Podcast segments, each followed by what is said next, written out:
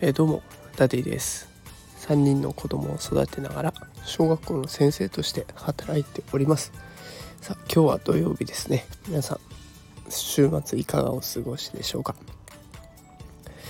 えー、さて今日はですねワンオペ育児はすでに事件である。というテーマでお送りしたいと思います、えー、皆さんワンオペ育児ご存知でしょうかね、えー、育児まあほとんどの方はお父さんお母さんがいらっしゃってお子さんを育ててるっていうような状況だと思います。それが何らかの理由で一人でお子さんを育てる状況にあるというのをワンオペ育児というふうに読んだりしていますがと今日はですねこれを私が、ま、疑似体験というか、え、数日の間それをやっていた感想をお伝えしたいなと思っております。えー、ワンオペ育児をしてらっしゃるね全ての人の気持ちを代弁できるかなと思いますしあと子育てをパートナーの方に任せている方、えー、ぜひ最後まで聞いていただけたらと思いますもしかしたら気持ちが変わるかなと思いますのでぜひ最後まで聞いてください、えー、それではワンオペ疑似体験録お伝えしようと思います。えー、今週ですねちょっと妻が仕事が忙しいとかあと体調崩したとかっていうのもいろいろ重なって私一人で、えー、子供3人いるんですけれども3人のこう相手にする日っていうのがたくさんありました。でどんな様子だったのか簡単にまとめてみたいと思います、えー、夕方5時ですねもう職場を出ます、えー、仕事はほとんど終わってない状態でもとりあえず出ます。でその後、えー、5時40分保育園に到着して、えー、下の2人の子を迎えます。で、えー、次の学童へのお迎えが控えているんですけれども、まあ、全然下の子たちはキャッキャキャッキャと言って支度をしないような状況を無理やりこう連れていくような形で、えー、学童に続いていきます。で一番上をキャッチしている間に、え、待ち時間に下の2人が喧嘩をし始めます。まあその喧嘩を収めつつ6時ちょっと過ぎぐらいに自宅に到着してもうそこからはお風呂をセットして夕飯の準備に取り掛かんで洗濯物を外に干してたのを取り込んでっていうのをひたすら無心でやってのけると。でその間に子供たちがお茶をこぼしてくれます。まあそういったトラブルもありつつま6時50分7時ちょっと前ぐらいですかね入浴に入る。もうほとんどえー、子供たちのこう体とか頭を洗って終わるような感じなので大人はもうカラスの行水状態ですね。で7時20分夕食を食べてまあここでもお茶こぼしたりとか喧嘩したりとかいろいろあります。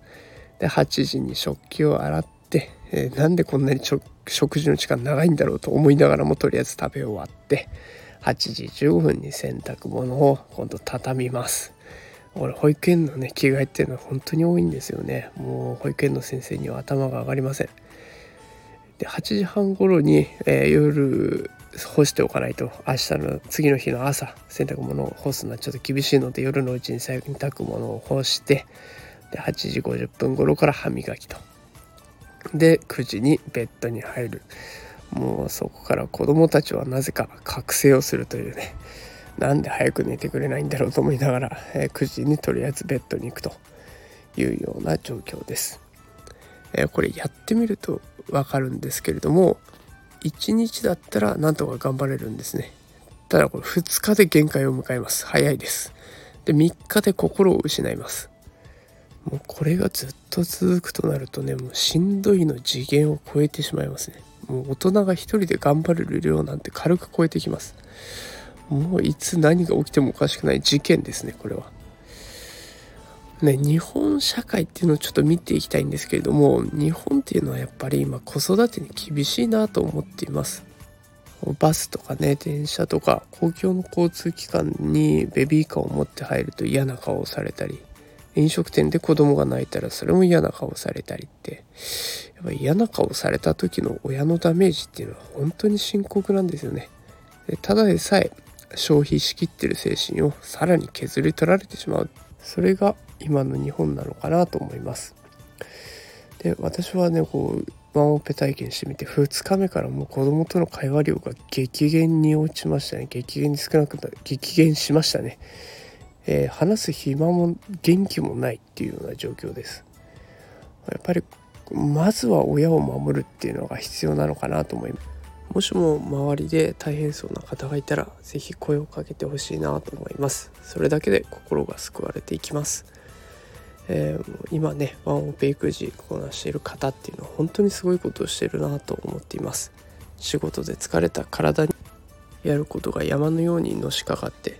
それを一人でやりこなしている精神力体力知力もうどれをとってもピカイチだなと思っています。でたまにきっとね子供にきつく当たってしまうっていうご自身がいて親失格だなんて思っているのかもしれません。私はねそういう機会があったのでちょっとねああやっちゃったなとか思う場面もありましたがきっとお子さんは頑張っている親の姿を見てくれてるのかなと思います。でいつかその大変さを分かってくれるので自信を持ってやっていきましょう。私ももう一回ね気持ち切り替えてやっていきたいと思います。そしていろんな人を頼っていってほしいなと思っています。まずはご自身の身を守るために頼れる力は是非頼っていってほしいなと思います、えー、日本がね子育てしやすい国になることを祈って、え、私は今度は、ね、先生という立場からも保護者の方に激励の言葉をこれから送り続けようと思います、ということで今日はワンウェイワンオペ育児疑似体験の様子投稿してみました、えまた明日もスタンド FM やノート、ツイッターで育児や教育に関する情報を配信していこうと思います。お時間あったら是非覗いてみてください。え今日の放送の台本もノートで無料で見れるようにしてあります。えー、放送のところリンクを貼っておきますので是非ご覧ください。またレターも募集中ですので担任の先生には聞けないあんなことこんなこと気軽に聞いてみてください。全力で勉強してお答えします。それでは今日はこの辺で失礼します。